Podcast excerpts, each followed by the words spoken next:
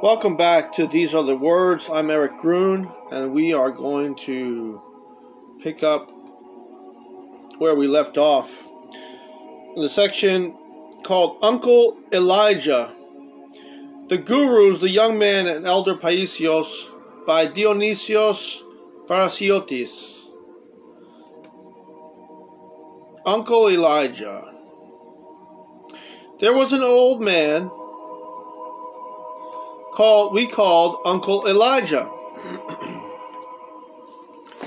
who used to live at the foot of the hill close to the last homes on the outskirts of Florina.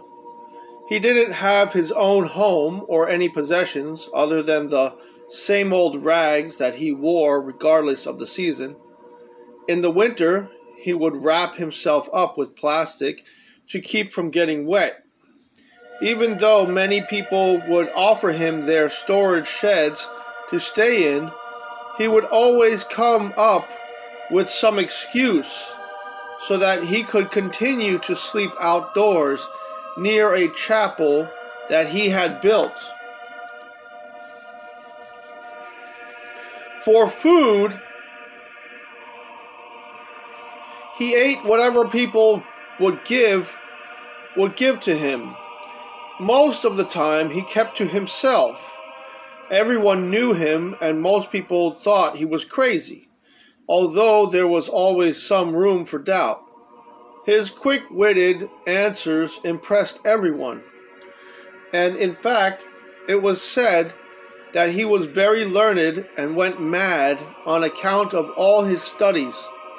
There were plenty of strange tales about Uncle Elijah that made people curious, including the rumor, or rather suspicion, that he was a saint. Children enjoyed talking with Dante, quote unquote Dante, as they called him, and they genuinely loved him for his carefree and uninha- uninhibited way of life.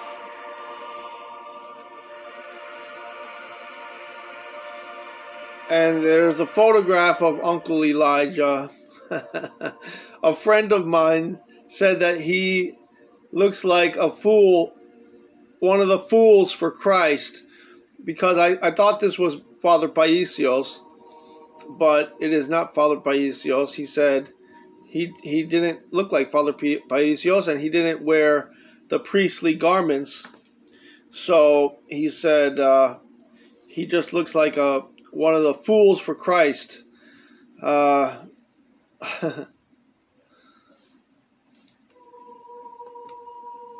and another friend of mine said that uh, he looks just like a, a a sweet old grandpa. so,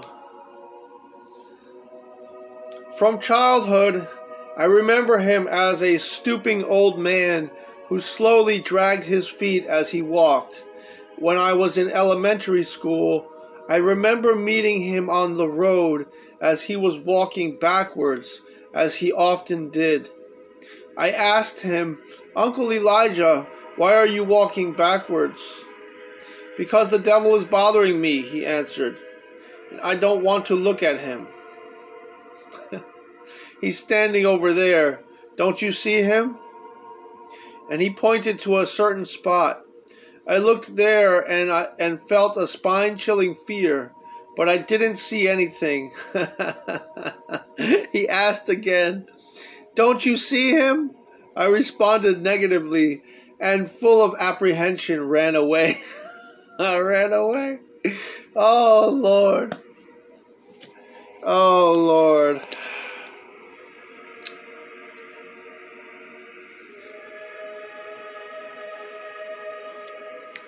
Some years later, during an exam period in junior high, I recall some of my fellow students who were rather shaky in physics cheerfully coming out of the room where they had taken their physics examinations. They had passed the tests that they were in danger of failing. Oh, that they were uh, I'm sorry, they had passed the test that they were in danger of failing. and with raised voices they happily recounted how Uncle Elijah had told them the very questions that would appear on two of their exams. At first, we didn't believe them. But then, when they swore emphatically and related all the details of their conversation, a large number of other children began to go and ask Uncle Elijah about the questions on their exams. Uncle Elijah, however, told these children to study, and if they still insisted, he would send them to an icon of the Holy Virgin to pray for her to help them.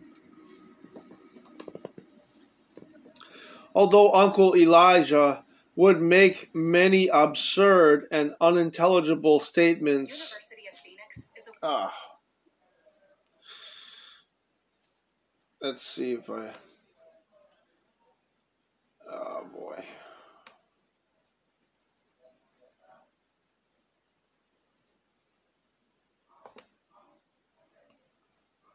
Okay. This is St. Petersburg Chamber Choir, Our Father Rimsky Korsakov. Rimsky Korsakov is another famous Russian composer. Okay. I have to realize that uh, it only goes for three minutes. Okay.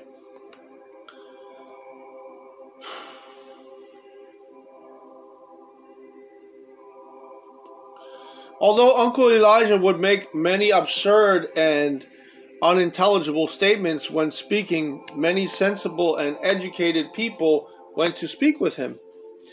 I knew several cases of people who, in all seriousness, maintained that, in spite of all his gibberish, Uncle Elijah had helped them with counsels that had referred to situations and problems that had not yet arisen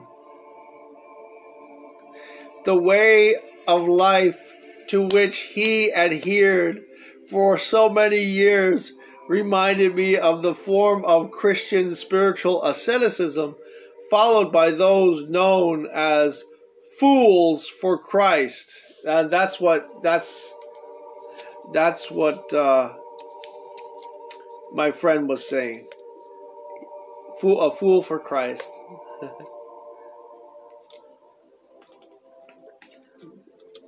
Few people attempt such a difficult path.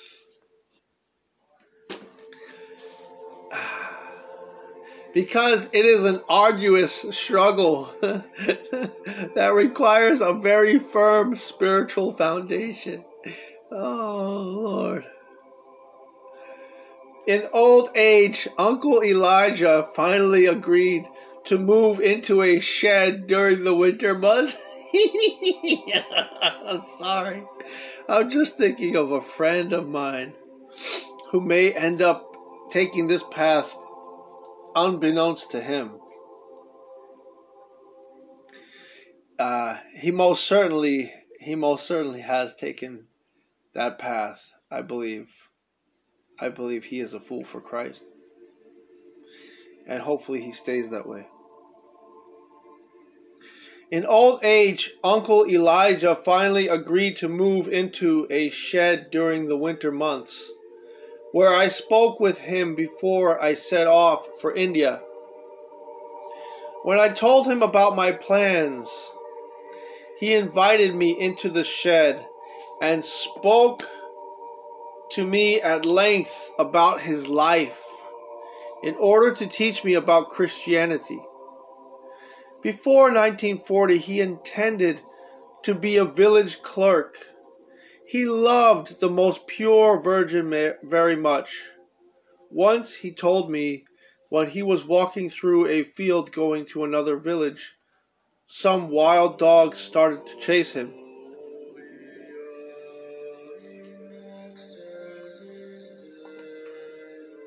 Oh, that is nice.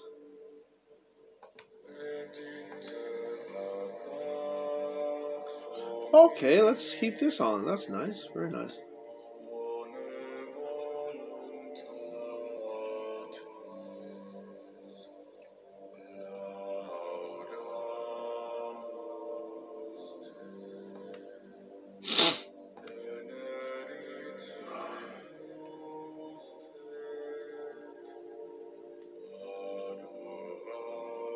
I knew several cases of people who, in all seriousness, maintained that, in spite of all his gibberish, Uncle Elijah had helped them with counsels that had referred to situations and problems that had not yet arisen. Okay, few few people attempt such a difficult path because it is an arduous struggle that requires a very firm spiritual foundation. In old age, Uncle Elijah finally agreed to move into a shed during the winter months where I spoke with him before I set off for India. When I told him about my plans, he invited me into the shed and spoke to me at length about his life in order to teach me about Christianity. Before 1940, he intended to be a, a village clerk. He loved the most pure virgin very much. Once he told me when he was walking through a field going to another village, some wild dogs started to chase him he was forced to climb up a tree, where he remained throughout the entire night, praying and singing to the All Holy Virgin. In fact, he composed a beautiful hymn to her in the tree, which he recited to me. Wow. He was in Florina during the German occupation, and one day as he traveled to his job walking along the road on the outskirts of the city, the most pure virgin appeared to him.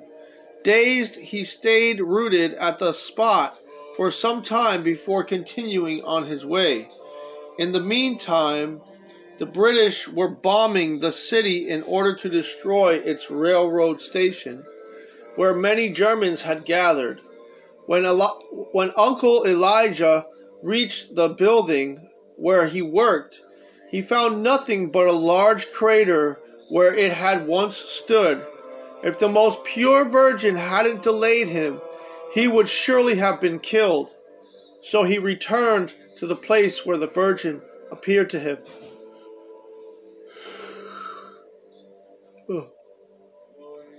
Built a small chapel he called the Merciful Pure Virgin and lived next to it for the rest of his life.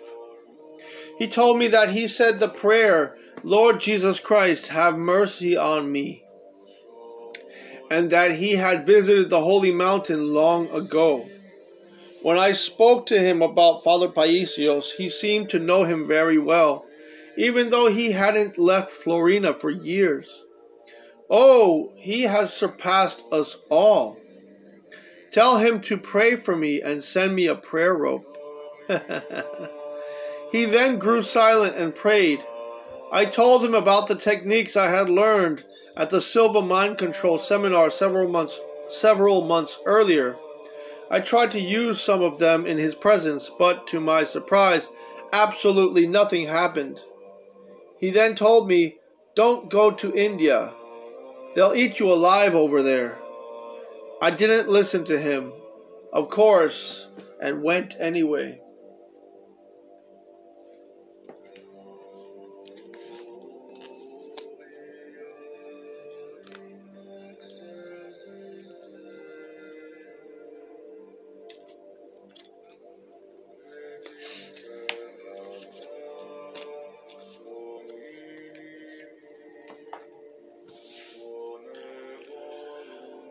The radiance of Uncle Elijah.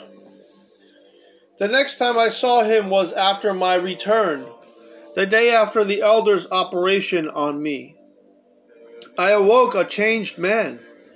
I could still palpably sense the elder's blessing, which, ha- which made me feel wonderful, peaceful, and full of affection for my surroundings. That morning I was taking a walk when I ran into Uncle Elijah, the least of those in the city, as he referred to himself. this stooped old man, with long, dirty hair and unkempt beard, was sitting on the edge of the sidewalk, where he had lit a fire in a trash can. The children had stopped playing in order to encircle him. With his head bent over, he would speak to them, looking up at them every once in a while. As I watched him, I noticed that he was enveloped in an immaterial, transparent color, colorless light.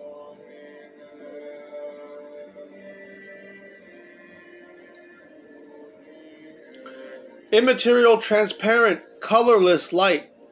This radiant, gladsome light was very sweet and was similar to the white light I had seen around the elder, although it was less intense. It was the grace welling up within him, and this, like a magnet, was attracting the children.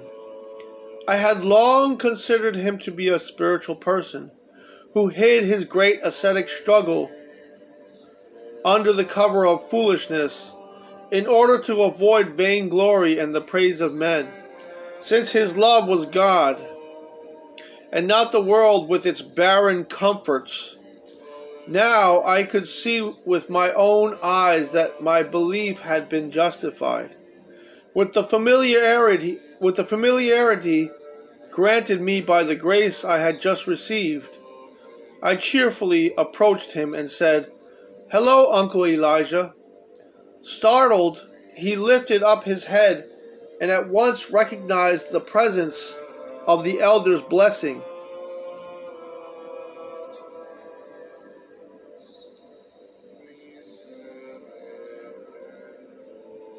Astonished, he looked at me carefully, as though he were trying to discover the cause of this change in me. Last night, I told him, Father Paisios put me in this state. Ah, yes, he responded. He has surpassed us all. He then began to ask me various questions. At one point, I told him, Elder, I can see a radiance about you, coming from a light shining within you. He didn't respond, but with some embarrassment bent his head.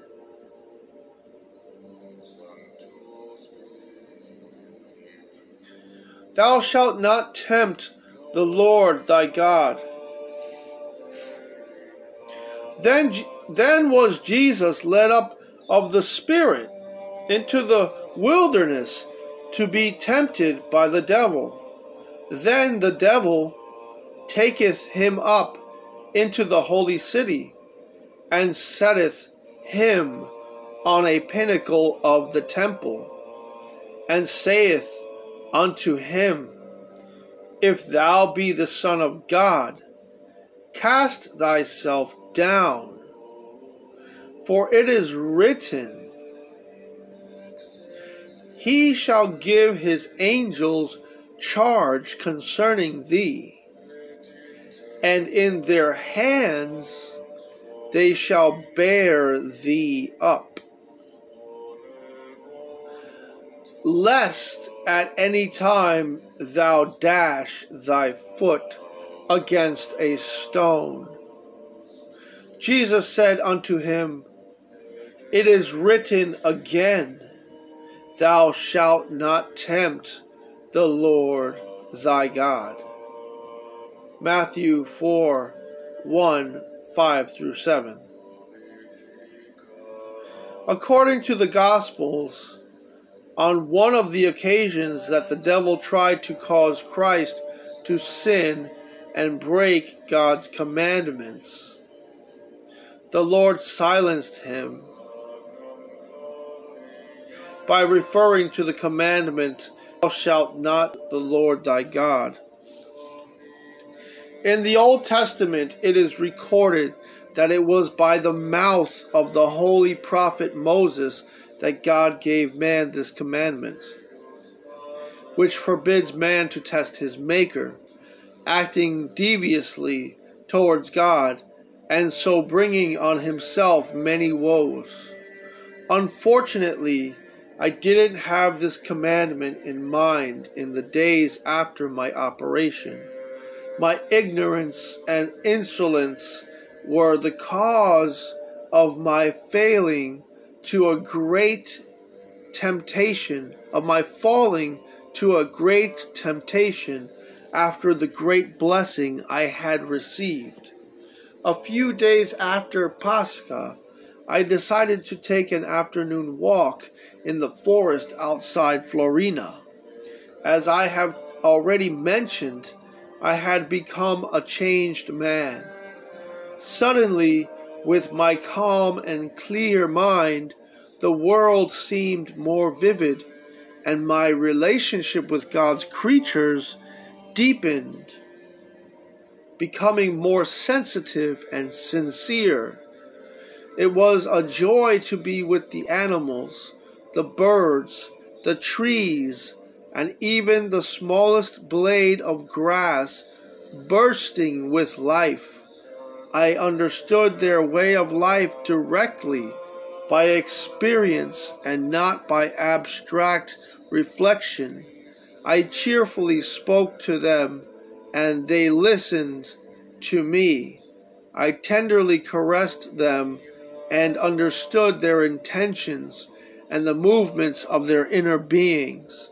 I loved them all. This extraordinarily beautiful, peaceful, and loving relationship between man and the world must have characterized the genuine life of paradise. The elder must be in such a state every day, I thought. Indeed, he once said, when I was in Stomio at the little monastery near Konitsa, there were two bears, I'm sorry, there were two bears who would come to the place where I would dispose of the garbage. The poor things were hungry, so I would go and give them some bread. The animals can recognize your disposition when you approach them, if you intend to kill them, or if you approach them with love. Even the wildest beast won't bother you if you approach it with genuine love.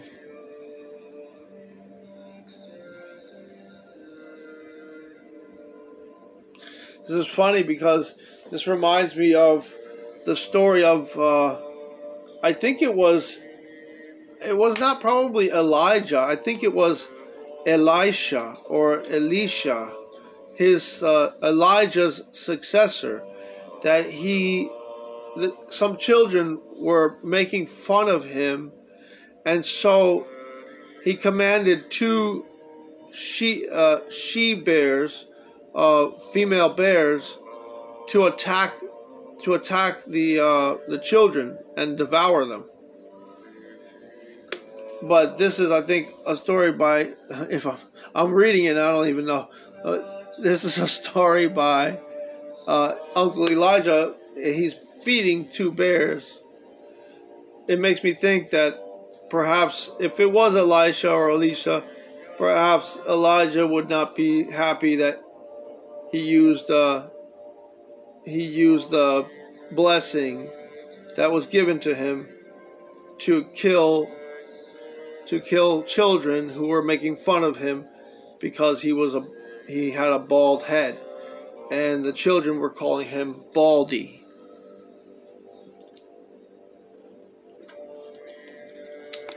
But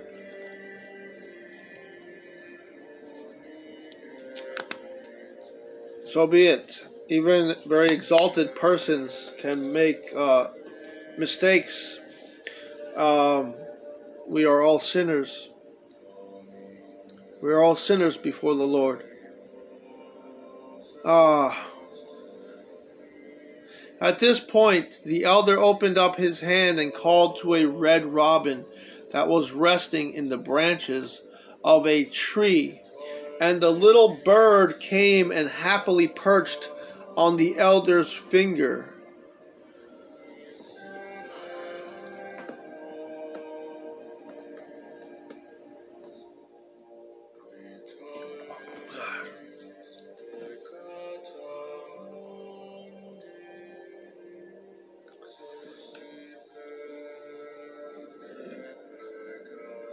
The animals enjoy being with man and look at him as their king. He continued, It is an incredible gift, I believe, of faith. One similar that uh, it was said that Saint Francesco and Saint or Saint Francis of Assisi, Sant Francesco de Assisi uh, had that same gift of grace with animals, wild animals, uh, that level of godly love or agape, that agape love that he was so, you know, they, these saints are so one and close to God, with God, that they are able, the animals are able to rest around them at peace, to have peace, because they are under this peace, they have this peace that transcends all understanding. And the animals sense that they are in the presence of their king because it, they are in the presence of the King of Kings, the Lord of Lords, the Father of all creation, who is Jesus Christ. Inside the believers, the saints, and they are in their presence, the presence of their King. So, in the presence of our King, we can be at peace. In paradise, Adam called the animals one by one and gave them each a name according to its kind. Animals recognized man's superiority and were happy in his presence. After the fall, however, this relationship was destroyed. This is a lot uh, something that a lot of people perhaps struggle with and not really being clear about um, a fallen nature, uh, a sinful nature, because sin is introduced into the world. Um, after the fall, however, this relationship was destroyed. Man looked at the beasts with the intention of killing them, and the animals became wild. It's it's really it's it's uh, strangely peculiar because I asked the priest of the church that I go to today uh, about whether or not the uh, Athonite monks uh, refrain from eating uh, animals, refrain from eating meat, because I had heard something about that. And now it's no coincidence that even the Lord is teaching me through this story, and I'm reading this very, like, almost the answer right here. This is what happens uh, when you wake up to the um, to the fact that the Lord Jesus Christ is pursuing you. He is pursuing us, and He will win us over. And if you have any doubts in your mind, um,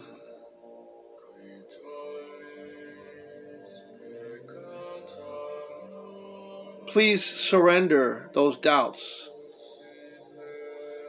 Give them to the Lord Jesus Christ as a gift to Him. Surrender your doubts and give them to the Lord Jesus Christ. Okay, so after all, the fall, however, this relationship was destroyed. Man looked at the beasts with the intention of killing them and the animals became wild or defensive. This is my word. Nevertheless, the wild animals are still more sincere than man is.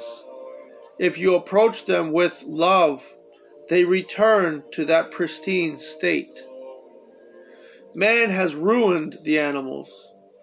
Even the dog that lives continually by man's side was changed, acquiring a police mentality, and a distrustful character.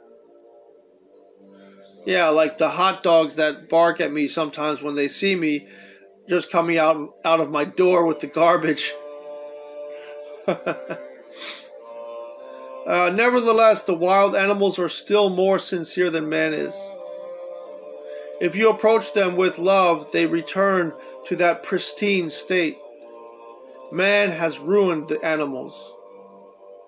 Even the dog that lives continually by man's side has changed, acquiring a police mentality and a distrustful character. I used to feed a little kitten around here that would come and rub itself up against my leg and purr. Although it was very tame, when one day I tossed a piece of bread to it, the animal pulled back in fear. What had happened to it? Someone had thrown stones at it and ruined the animal's attitude towards people. So you see, this evil state of affairs begins with man. When I again asked the elder if it were truly, really true that the fiercest of wild beasts won't bother someone if he approaches it with love. He insisted that it was that it was.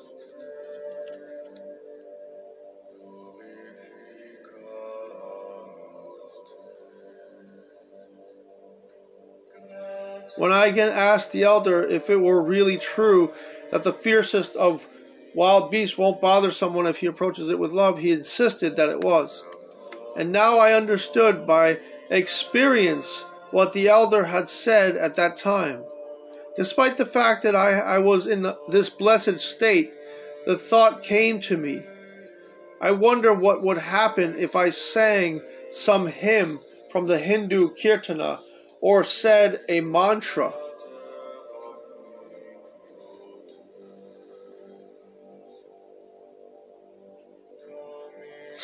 I was overcome by senseless curiosity to find out if I would enter another state, or if nothing in particular would happen.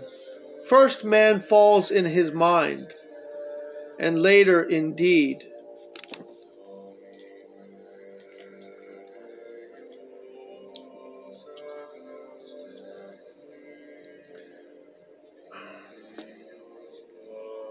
So I began to chant something from Kirtana and to say the mantra that Babaji had given me in my sleep.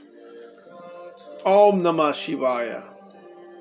I scarcely managed to say this mantra, and immediately I felt both an internal and external change. Om Namah Shivaya means that I am uh, devoted to Shiva. That's that's what it means. So he was saying, "I am devoted to Shiva," but I don't know if he knew that what it meant because uh, a lot of times they don't tell you the meaning of the mantra. They just say uh, it has a special frequency of, of intonation, and to just say it. I scarcely managed to say this mantra, and immediately, and immediately, I felt both an internal and external change. A weirdly icy breeze passed through the tree branches and gripped my soul with fear. The grace of Christ that kept my soul calm vanished. And with it, my peaceful and tender relationship with the world vanished as well. Isn't that something? I've experienced this as well. Isn't that something? For anyone who doubts that this is possible, this is this is very true what this person is saying. In its place, there was another strained power smothering me and altering the spiritual atmosphere so that everything seemed alien and unnatural. Simultaneously, I felt frightened and callous. I was no longer able to let myself be relaxed and free. The trust and love that filled my soul when I was with Christ were, were gone. I realized then that I should have been careful. I tried to escape from this foreign influence and become as I had been before, but all attempts were in vain. The blessing that had rested upon me had obviously departed. I was at a loss as to how this change took place so rapidly.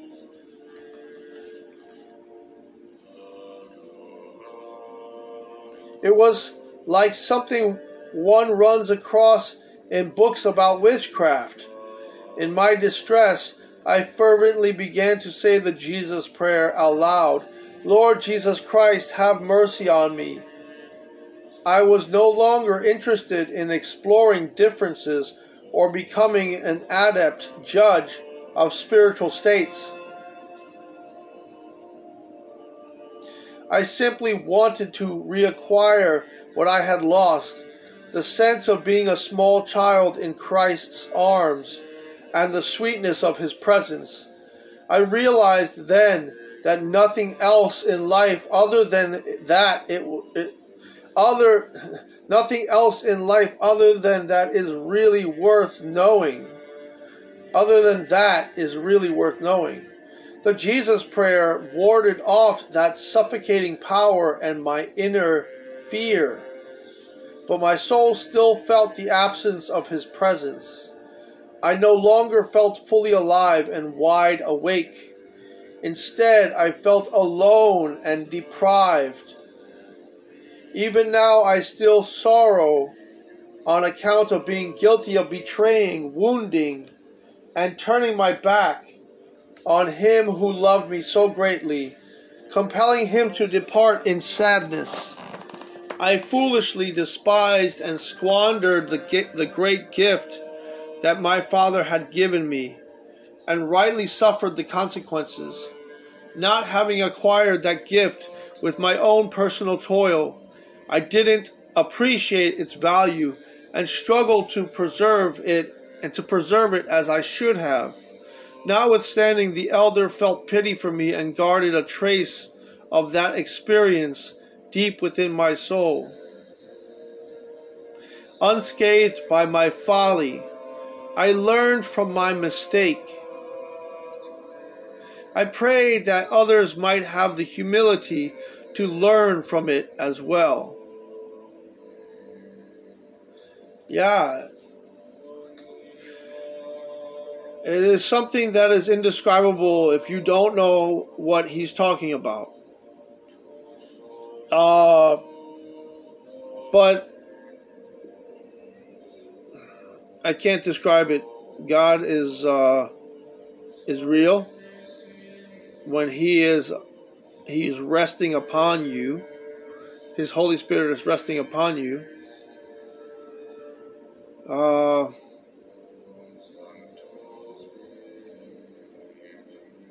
it's just the grace. It's only by the grace of the Lord Jesus Christ and the Lord Jesus Christ through his sacrifice for us to save us. Imagine before Jesus came, um, nobody felt this kind of grace and love. Nobody felt these feelings that uh, this this man is describing, because it was only once a year, on the Day of Atonement, that the high priest would make atonement for the people of Israel, that the Holy Spirit would come. Well, the Holy Spirit had gone before the people of Israel, and they had had moments and glimpses of it, but it only came around once a year when they were atoned, their sins were atoned for, and the, the guilt of their sin had been lifted up off of them and grace had been poured out upon them. And so they would celebrate because they would have these these rich and glorifying feelings that the Lord was with them, that God was with them.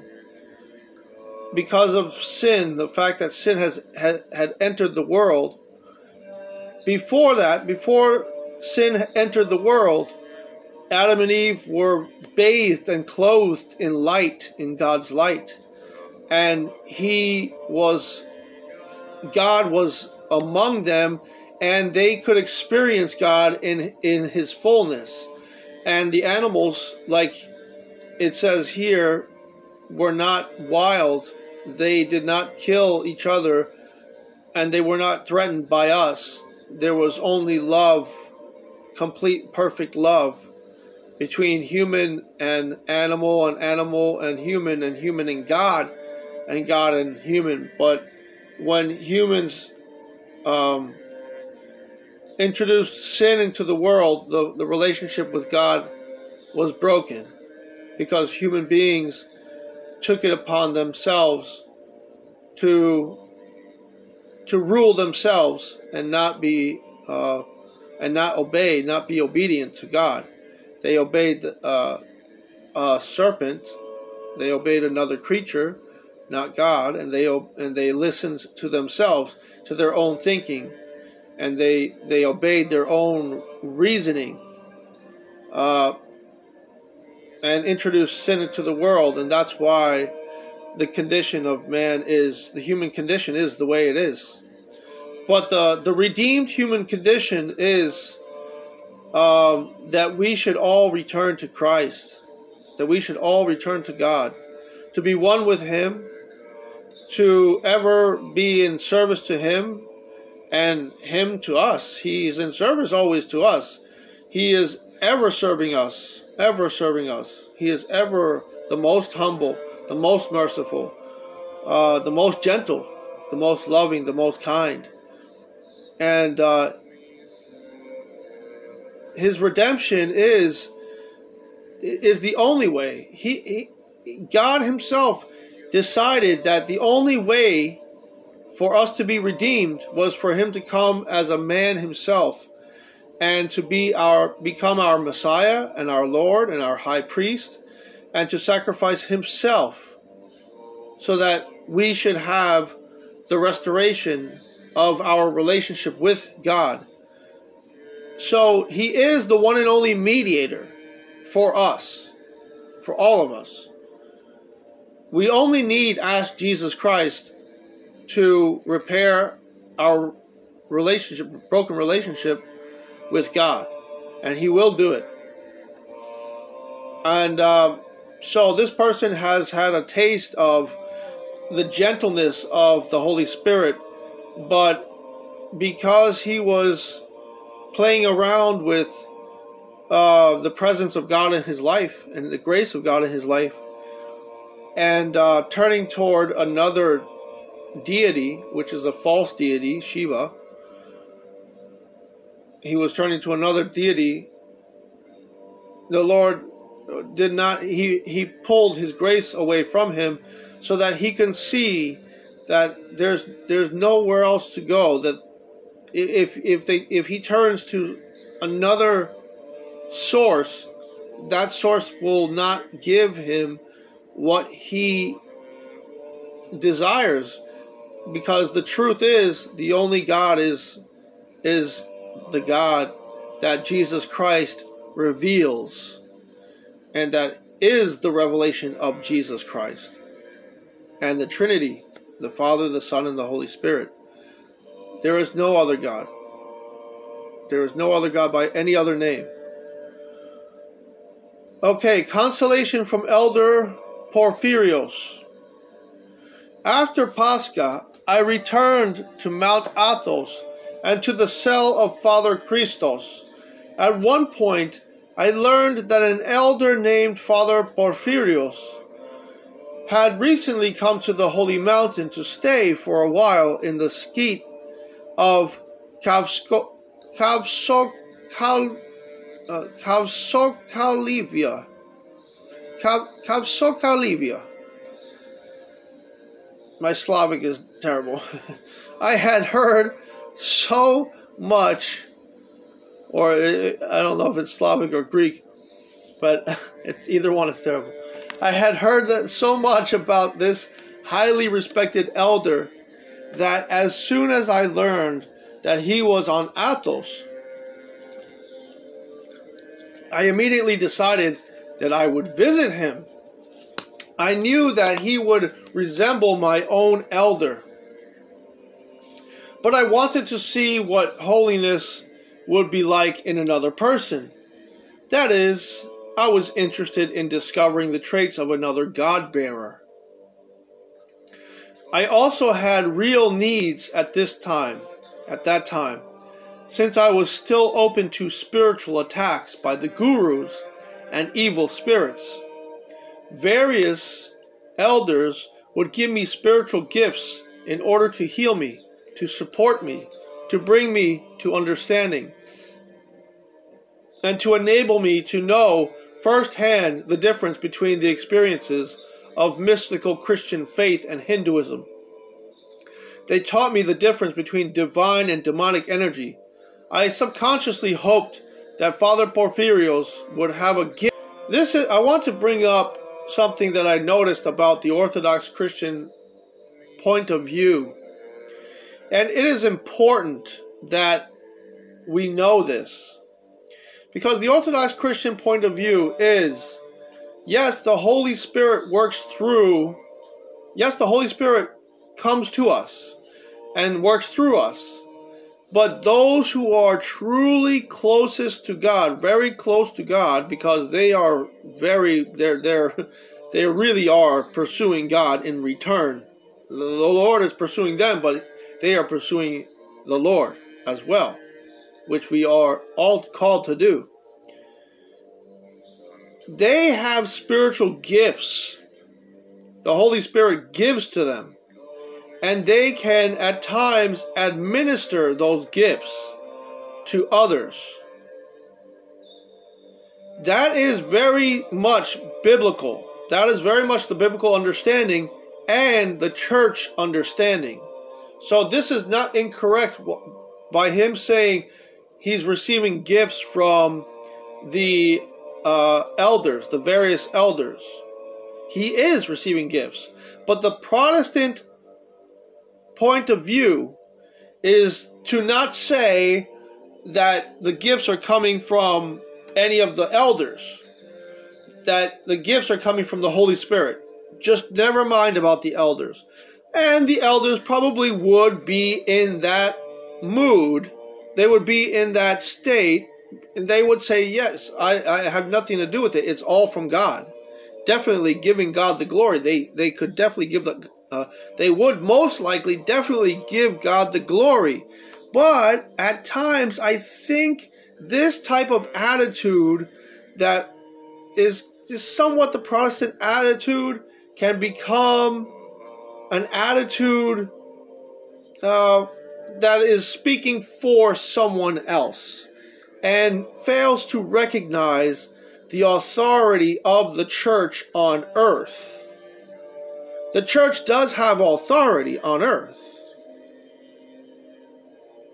The administration, the organization, and the, the those who are anointed as priests, those who are anointed as, as deacons and working as ministers in the church, have authority in the body of Christ, meaning the Christians, the fellow believers, the assembly of believers, and, and all Christians.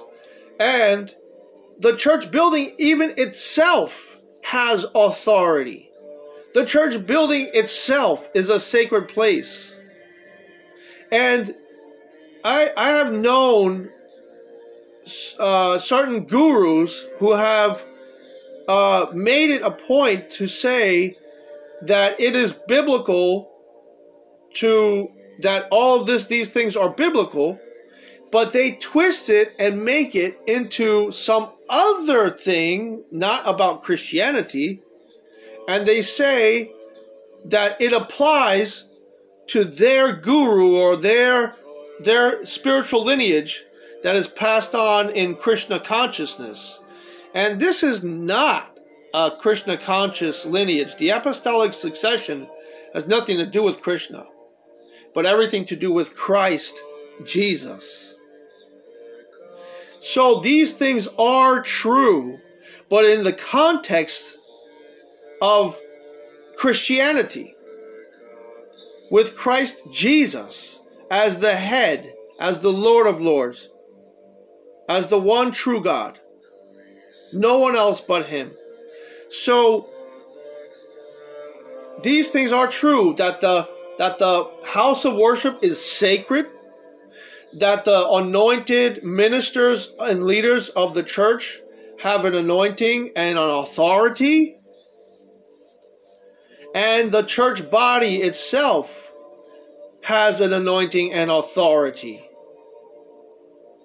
And so, therefore, the rites that the church has followed for since the time of the apostles are spiritually authoritative just as much as scripture is the authoritative word of God. The traditions and the word of God both are combined the authority of Christ Jesus on earth. Because Jesus says he has authority over the heavens and the earth, all of creation. He is the head. He is the head in the heavens. We are at his footstool, at his feet on the earth. The earth is his footstool. And the church has spiritual authority on the earth. To, and they represent Christ Jesus. The body of Christ represents Christ Jesus. So that includes, definitely includes everything that is anointed by God. Even down to the garments that the, the priest the priest wear. And the and definitely the body the body and blood of Christ is definitely supposed to be considered the literal body of Christ. Because if it's not, you're eating the Eucharist in an unworthy manner. You can't just consider it just a piece of bread and a and a, a, a cup of juice. If you anoint it with the authority of the Holy Spirit, the authority of Jesus Christ, through the Holy Spirit, through the through the blessing of the Holy Spirit, you have to believe that it is as the Lord has said in his word, that it is the body. The bread has has been broken and said it is the body. And the cup is the cup of his sacrifice, that his blood has been spilled for us. So, so yes, uh, these things must be understood, and, and it is important to understand because um, the enemy knows all about it. Uh, the the Satan, Satan himself, the devil, has met Jesus face to face. He knows all about Jesus. He knows all about Scripture. He knows all about, and he mimics. He mimics and he copies. And he leads people astray because some people discern that, that there is something about it that's true, but it's in the wrong context. Because those people who are discerning that something about it that is true are being led to Satan in disguise. Because Satan knows how to appear as an angel of light. But um, he will never save you in any regard, in any sense. Uh, he will just make a fool of you. And unlike a fool for Christ, he will make a fool of you and then and then discard you and throw you into and let you and let you fall away into a hellish into a hellish absence of love and affection and and and and all and all grace. There there would be no grace. That is what hell is. Hell is a very real place. And people go there right on earth. They go right to the gates of hell. And the gates of hell are are frightening very frightening. As you can see in this story, a lot of people, uh, or, or this person, this young man, has had has had glimpses of hell because he has felt the fear of uh, the darkness. So I said, uh, he says, I also had real needs at that time since I was still open to spiritual attacks by the gurus and evil spirits. He's not crazy. He does, he knows exactly what he's talking about. Various elders would give me spiritual gifts in order to heal me, to support me, to bring me to understanding, and to enable me to know firsthand the difference between the experiences of mystical Christian faith and Hinduism. They taught me the difference between divine and demonic energy. I subconsciously hoped that Father Porphyrios would quote for me as well. So yes, I'm sure, you know, and this is a, I think this is a, uh, they show a photograph of Father Porphyrios with the Holy Theotokos, the Holy Theotokos, the Ever Virgin Mary, and the the baby Jesus. Um, so thanks be to God. Thanks be to God for this book, and I hope you're enjoying it. I hope you're you're being blessed by it, and I hope you're getting something out of that. Definitely, I, I am definitely getting a lot out of this book. God bless you, and good night. Thank you for listening. God bless you.